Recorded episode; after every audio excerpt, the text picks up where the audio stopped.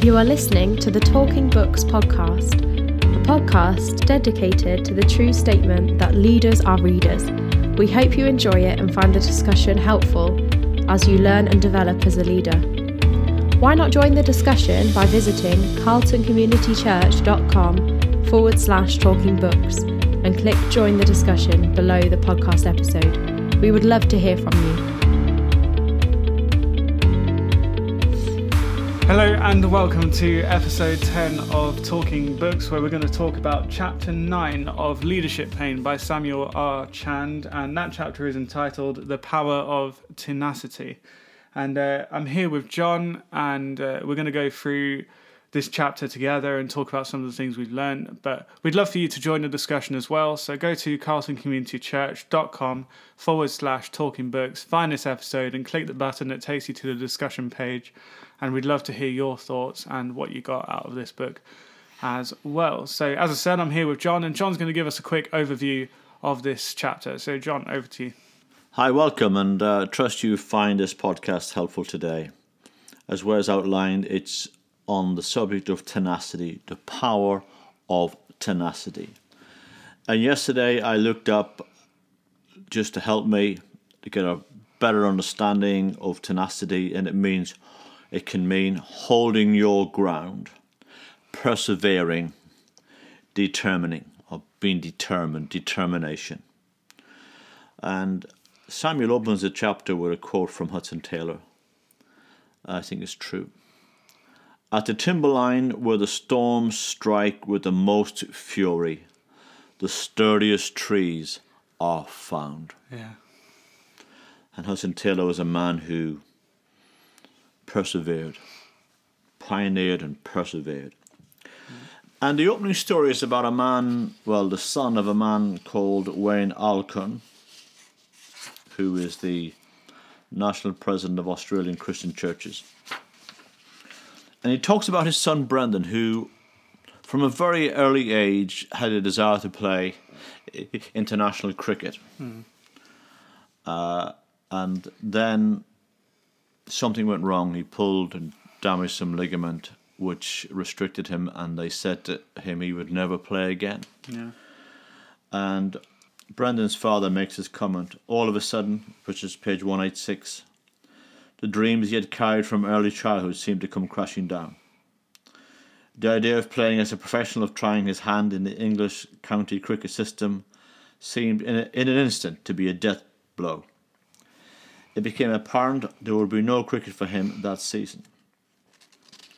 And then came the dreaded word from sports medicine specialist that his playing career was over. He was advised to give up the sport he loved for the sake of his own well being. Mm. They go on to say, We all have a choice when we encounter personal pain, and that's true.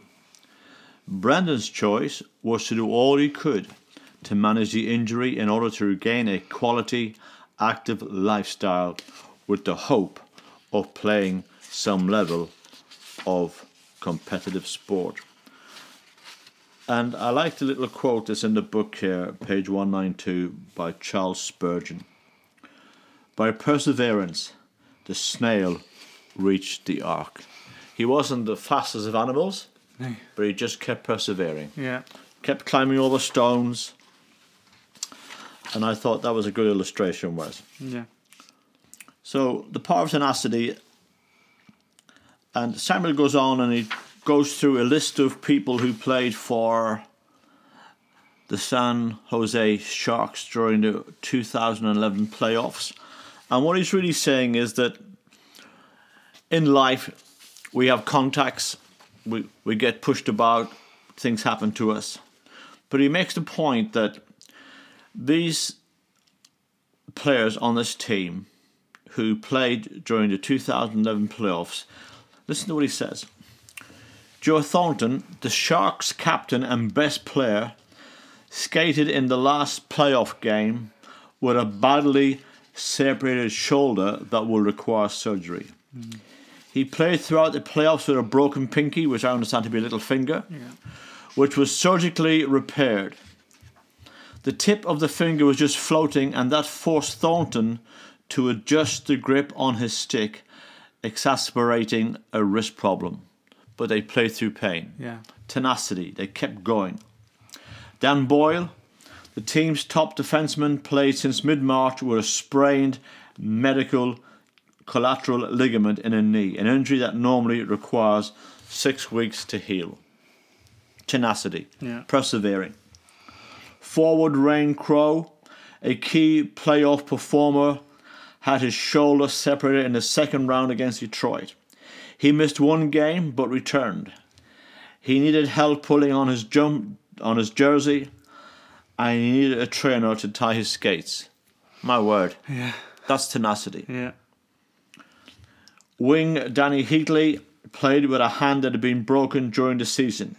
He also sustained a high ankle sprain, and they kept playing. Yeah. And then they quote the coach. To these players and their coach, the hope of winning the Stanley Cup gave them a steel wind to endure pain. Their coach was pleased with the effort, and general manager Doug Wilson expected nothing less. He was philosophical about playing through the injuries. He said, Did we drain our tank and leave us susceptible to injuries because we didn't leave ourselves any margin of error? The lesson he concluded was to play even harder from the beginning of next season. We have to be ready from day one next year. Yeah. And the next little heading there is you've got to push through pain. Yeah. We all have pain. We all have pain. Personal, family pain, ministry pain. What do we do? Like you mentioned to me a few moments ago about people can walk off the pitch. Yeah. We can't do that. No. You can't. And then uh, I highlighted this on the pushing through it heading. Um, and it says gut level tenacity is as important as raw talent. Absolutely. Because you can have raw talent, but the minute things get tough, if you quit, you're not going to do anything. But if you've got the tenacity, you'll carry on and you'll endure. And actually, if you've got the tenacity, you'll probably do better than people who've just got raw talent but quit. That's true, Wes. And we see these people on the football pitch in our world, the soccer pitch, Yeah. and they go out there perform, but nobody knows the pain. No. And I think I remember many, many years ago, David Sherman saying to me, You never wear your pain on your sleeve. No. Just because you're having a bad day doesn't mean everybody else is having a bad day. Yeah. And you just got to get up there and do what you're called to do and just carry on. And then he talks through about pushing through it. He mentions a lady called Mary Wittenberg, who's the president and CEO of the New York Road Runners, the organization that sponsors the New York City Marathon. And she identified the secret of successful marathoners mental tenacity Yeah. and the ability to manage and even thrive on and pushing through the pain is a key segregator between the mortals and the immortals in running. Those people who push through the pain barrier. Yeah. She described runners who come to the finish line with saliva streaming from their faces. We have towels at marathon finish to wipe away the spit on the winners' faces. Our creative teams sometimes have to airbrush it off race photos that we want to use for ad campaigns.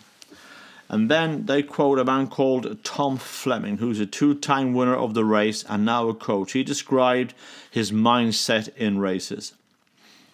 I was given a body that could train every single day, and a mind, a mentality that believed if I trained every day and I could train every day, I'll beat you. Hmm. The mentality was I will do whatever it takes to win. I was totally willing to have sorry, I was totally willing to have the worst pain. I was totally willing to do whatever it takes to win the race. And then they go on to quote a man called Dr. Jeroen Swart, who works for the Sports Science Institute of South Africa. He concluded, Some think athletes must have an easy time of it, but that's a wrong assumption. It never gets easier as your time improves. You hurt just as much. Accepting the reality of pervasive pain, he explained, leads to more realistic expectations and faster times. Knowing how to accept the reality of pain allows people to improve their performance. Yeah. It's all about perseverance. working through the pain. The more you work through the pain, the more you persevere, the more you will achieve. That's what's coming out of here. Uh, that's true. And then he talks about a couple, Seth Barnes and his wife Karen. This is page 192. For them, the personal heartache in his family wasn't about politics. When their daughter Leah was a child, she suffered a chronic and severely painful ear infection. The sickness affected her ability to hear, so she had a hard time connecting to family and friends. A few years later, other problems surfaced. Her palate hadn't fully formed, and she also had speech difficulties as well, as well as learning difficulties. And then he makes this comment. At many points in this journey, Seth and Karen realized they had a choice. They could shake their fists at God and, incub- and incubate a vindictive spirit, or choose to trust Him, knowing that somehow He will redeem it. Mm. Instead of disassociating, ignoring the pain, and some people do that, Wes, they yeah. just ignore the pain. It's not real, but it is real. Yeah. Engaging in endless distractions or blaming anyone and everyone Seth and Karen concluded they had no choice but to trust God. And when I see people who who still have to push their 15 and 16 year old children around in buggies and some of them have to wear helmets. Yeah. You think, wow, people just persevere, tenacity. They just keep on going. And for us in ministry, we have great days and we have not so great days. Yeah. You preach well, you don't preach well. You just got to keep going. He then goes on to the refusing to quit yeah. heading, and he says, When we're in pain, we quickly notice the default setting on the human heart run, blame, smother the hurt in busyness, yeah. or act like nothing's wrong. And uh, I also thought about something else that could be added into that sentence, and also numbing the pain. Because pain is where True. things like alcohol addiction and drug addiction or any sort of addiction can mm. come out because people are trying to numb the pain, and even if it's just a temporary relief. And um, to persevere, we need a vision for the future that's bigger Absolutely. than our pain. We do. And then he goes on on page 194. He quotes pastor and broadcaster Bob Gass, who does a wonderful daily Bible reading with thoughts, which mm. is, I think, millions of people around the world read it. It's very, very good. And he made a comment. He identifies the four primary traits of resilient people, people who got tenacity. Number one, they take control of their lives instead of spending energy trying to blame others or waiting for them to bail them out. Mm.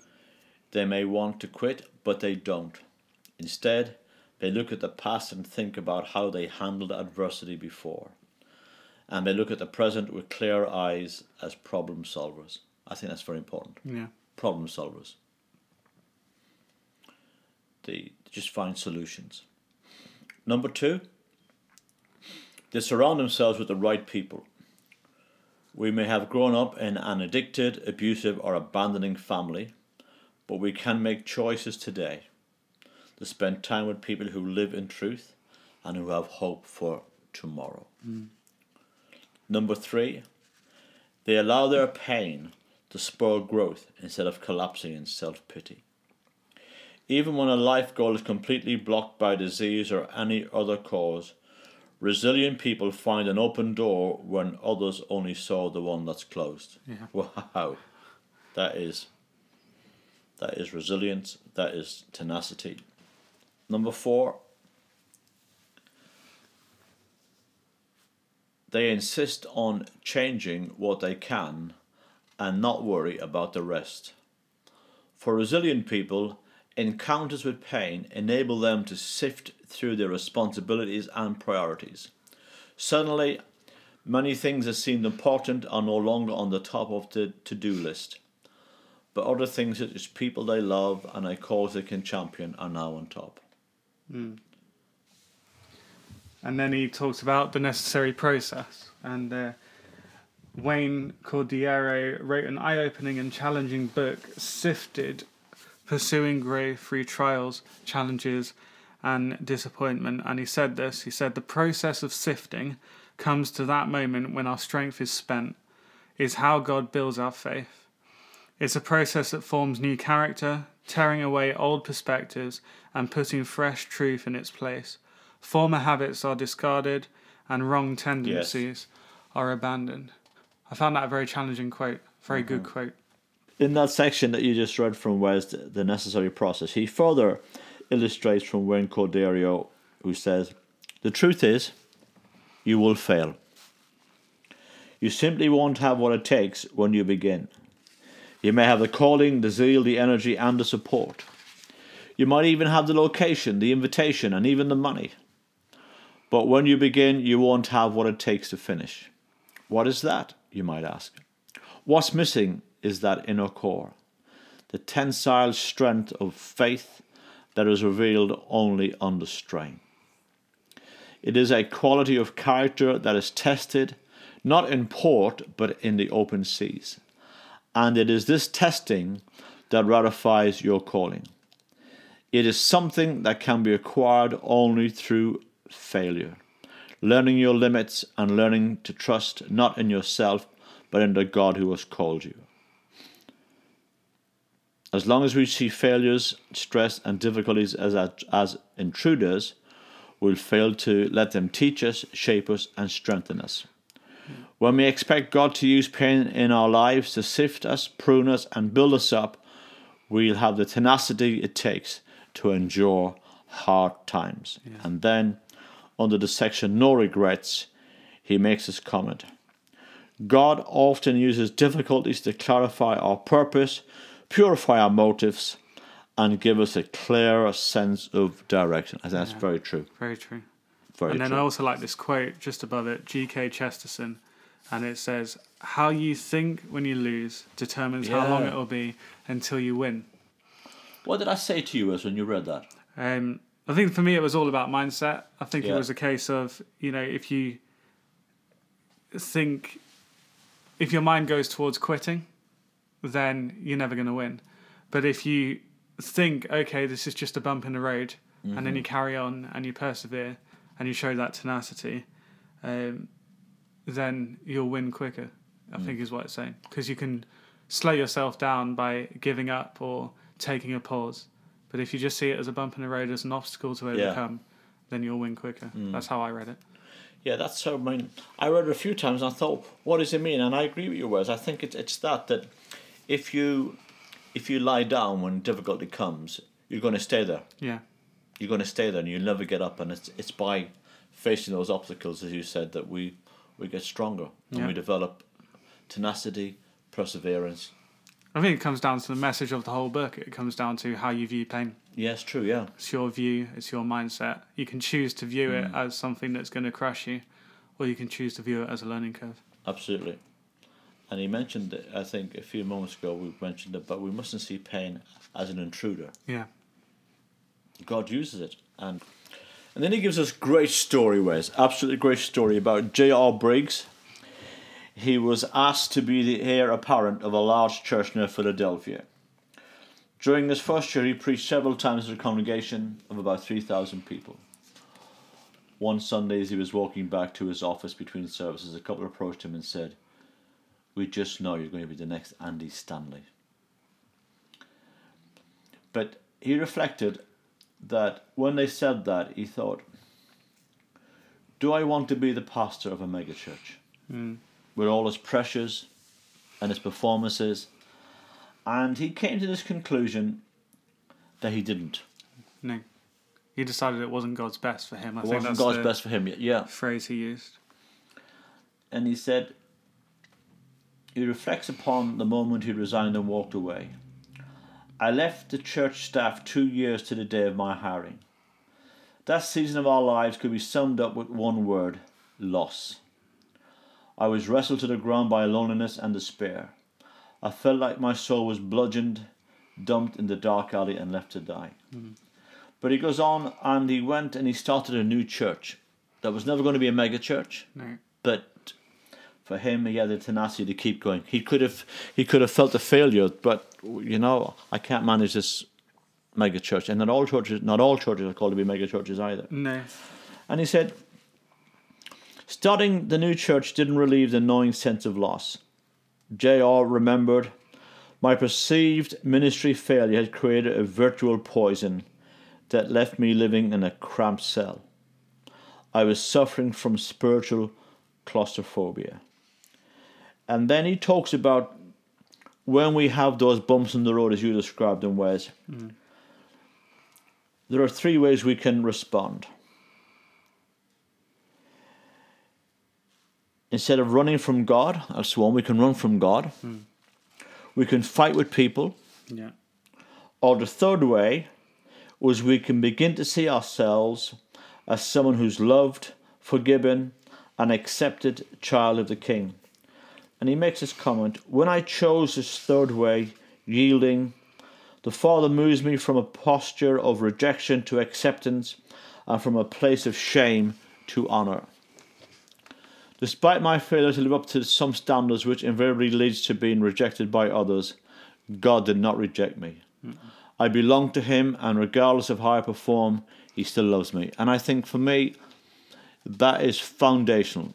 Yeah. If we're going to recover, if we're going to grow, if we're going to have a different worldview, is to know the fact that I'm loved by God. Not because I pastor a mega church or I pastor 50 people on the road. I'm loved by God. Yeah. It was a hard time for him as well. It was very hard. Some people accused him of wasting mm. his life, basically, and the talents that God had given him. And in the old church sent him hate mail for a year. I can't understand that. No. I cannot understand that. I actually made me, it actually made me really sad reading it Yeah. because you know I think how can Christians who've experienced the grace and love of God behave in that way? And I Mm. struggle with that still. You know. And and for those of us who are listening now, maybe you've had what people perceive as a failure, Yeah. or you, you can't live up to people's expectations. God's at work in that. Just keep going. Keep keep doing your best. And then Samuel Chand makes a comment on page 198. He says, The moment of failure, Briggs noted, is a watershed experience. It has power to transform or destroy. Every every obstacle like that was, every painful experience can do one or the other. Yeah. God invites us into a process of transformation, a classroom where He is the wise, loving instructor. As he continues to learn this lesson, Briggs has increasingly experienced the paradox of faith. He is becoming stronger and more humble, bold but at peace, honest yet compassionate.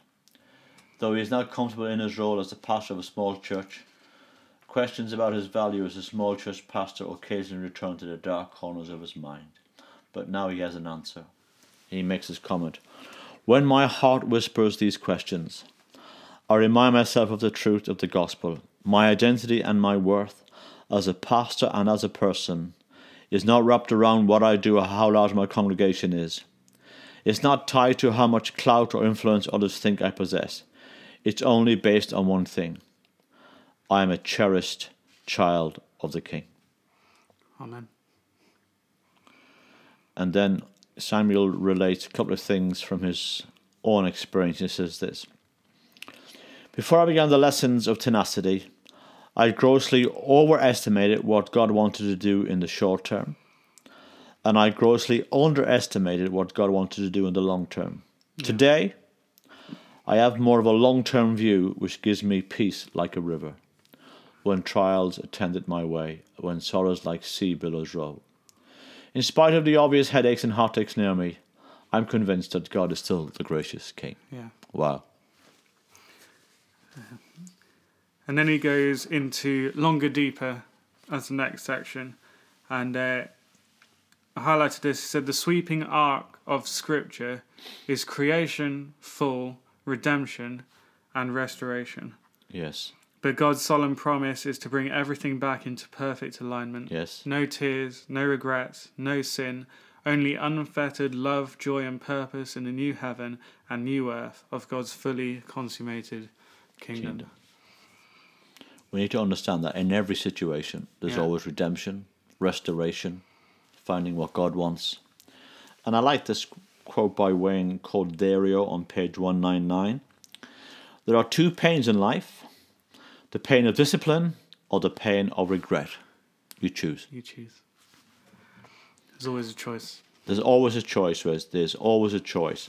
And then he mentions our perspective about tomorrow radically affects how we respond to today. Yeah. Spiritual myopia enables us to see only what is right in front of us, and we're often alarmed. But hope gives us courage to face any calamity or nagging difficulty. God has given us a magnificent promise for our future in the new heaven and the new earth. In fact, it's so wonderful that it overwhelms us. Hmm. The process begins here and now. Yeah. And then he quotes Teresa of Avila, and he says, The first moment in the arms of Jesus, the first moment of heaven, is going to make a thousand years of misery on earth look like one night in a bad hotel. And I love that quote. I think that's great. And then towards the end of the chapter, he says, Know this to persevere, we need a vision for the future that's bigger than our pain. And then he says, Do this. Think of pain as a watershed to transform or to destroy. Who are some people you know who have been transformed, character proven, faith deepened, hope secured by their experiences with pain? Who are some who have been destroyed? What's the difference in their pains and their response? And then he says, Think about this, and he outlines some questions which we'll put on the discussion page. He says, Does it surprise you that only one in 20 people who enter the ministry retire from it? Explain. Two, what can you learn from the tenacity of athletes, either in contact sports or endurance sports? Three, are there particular kinds of difficulties that cause you more anxiety than others and tempt you to quit? What have been the crises in your life and ministries that caused you to want to bail? Do you see a pattern? Four, which of the four traits of resilient people is already present present in your life? Which ones need some work? How will you develop this trait? Five, how would it change your response to difficulties if you were convinced that God would use them to sift you and transform you? And then finally, how do the longer view of the certainty of restoration in the new heaven and new earth and the deeper view of Christ's endurance give you at least a little more tenacity? And then he ends the chapter the same way he always does, and he says, And remember, you'll grow only to the threshold of your pain. And that's all we've got time for today. So, as always, we'd love for you to join the discussion. I'll put those questions on the discussion page. So, go to carltoncommunitychurch.com forward slash talking books and then click the button that takes you to the discussion page. We'd love to hear from you and we look forward to speaking to you next time. Thank you for joining us for this episode of Talking Books. We hope you found it helpful and encouraging. For more information or to leave a comment and join the Talking Books discussion, please visit carltoncommunitychurch.com forward slash talking books.